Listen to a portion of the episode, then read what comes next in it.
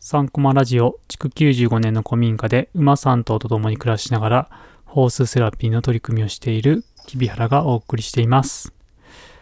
さて、今回のテーマは、感覚は脳が育つ栄養素、感覚統合で見えてくる子供の必要な遊びというテーマでお送りしていきます。えー、ちょっとだいぶ前になるんですけども、第22回で感覚統合のちょっと紹介というか、まあ本当入り口のところだけお話ししたんですけども、その、まあちょっと第2弾というか、いろいろね、こう感覚統合の視点で掘り下げていきたいなと思っております。で今回は、まあ、例えば現場で、こう、それはダメって、ね、子供にね、こう、禁止、直接ね、禁止するような声声かけっていうのは、ね、あまりしたくないだろうなっていうふうに思うんですけども、まあ、その時に、じゃあ、じゃあどんなね、関わりした、関わり方をね、したらいいのかっていうところを、まあ、感覚統合の視点があると、でもなんか、子供たちのこう育ちというか、こう、子供たちがやりたいっていう方向を残しながら、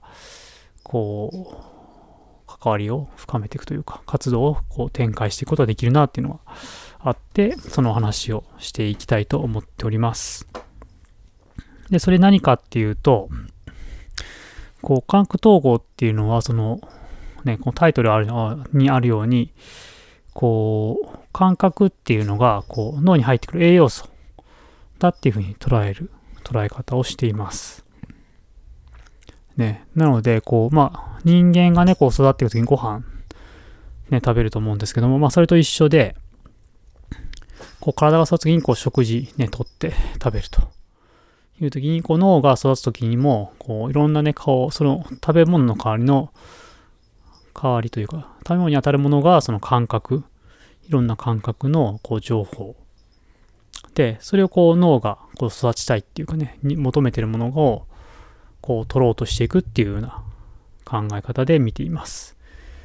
なので、こう、あ、子供たちの動きを見てると、あ、今こういう感覚、こういう動きとか、こういう感覚の情報が、あ、子供たちって欲しいんだなってか、ニーズね、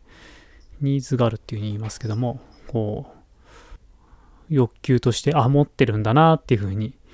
見ます。なので、例えば、そうそうそうそう、なんかね、こう、例えばなんか、あ、そう、じっとしてられないとかね、なんか、よくあると思いますね。っていう時に、こう、じっとしなさいって言っても、こうう、ね、脳はこう、動きたいっていう欲求があって、それ、その情報を取るためにいろんなことをしているので、ね、なので、こう、じっとしなさいっていうのはちょっとやっぱ難しい。ね、禁止するのは難しい。その代わりになんか、あ、動きたいんだねっていうところをまず認めて、でその、そのね、情報、感覚の情報を、じゃあどういう形だったら、このその場で適切に入れてあげることができるかなとかですね。そう。あとは、例えばこう、あ、そういうの求めてるなっていう時に、たくさんね、その動きをしてあげると、いっぱいね、お腹いっぱいになればね、満たされるっていうの同じで、脳もこう、満たされるんですよね。なので、そういうこう、遊びとか、えー、まあ、活動みたいなものを、まあ、その生活の中にたくさん用意しておいてあげると、まあ、必要な時に、こう、じっとしていることができるようになるということがあります。うちも、だから、来てる子たちで、学校で、そう、じっとしてしてるのが苦手です、みたいなね、子がね、来たりとかした時に、ああ、なるほど、なるほどって、こう、その子のね、こう、うちに来てる様子を見てると、非常にこう、やっぱ体を動かしたりとか、こうブランコでビュンビュン、ね、すごい大きく揺らして、とか、ぐるぐるぐるぐるね、回転させて、まあ、目回るんじゃないかみたいなね、のをね、すごいやったりとか。ね、もう動き見てると分かります。あ、この子はそういう、こう、まあ、感覚統合、ね、統合の話の中で出てた、ね、要素の、まあ、普段あんまり使わない五感以外の、その、前提覚っていうね、揺れを感じる感覚とか、あとその固有覚ってね、その筋肉を使う活動、あ、そういうのを求めてるんだなっていうのが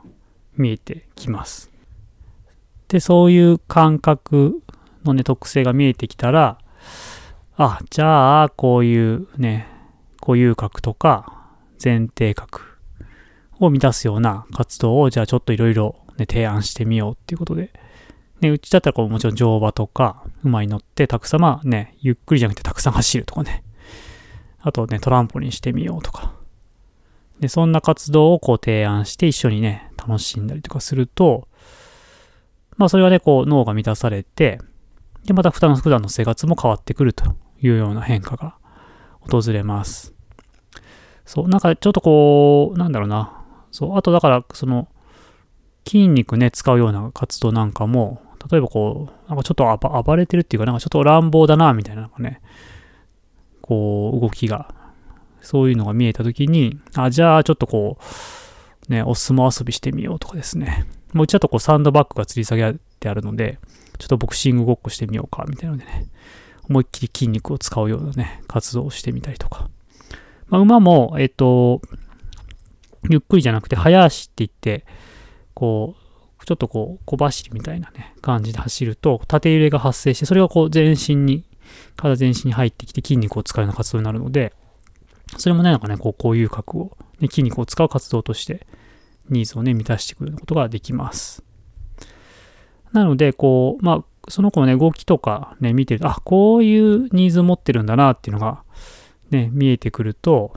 また全然ね、こう、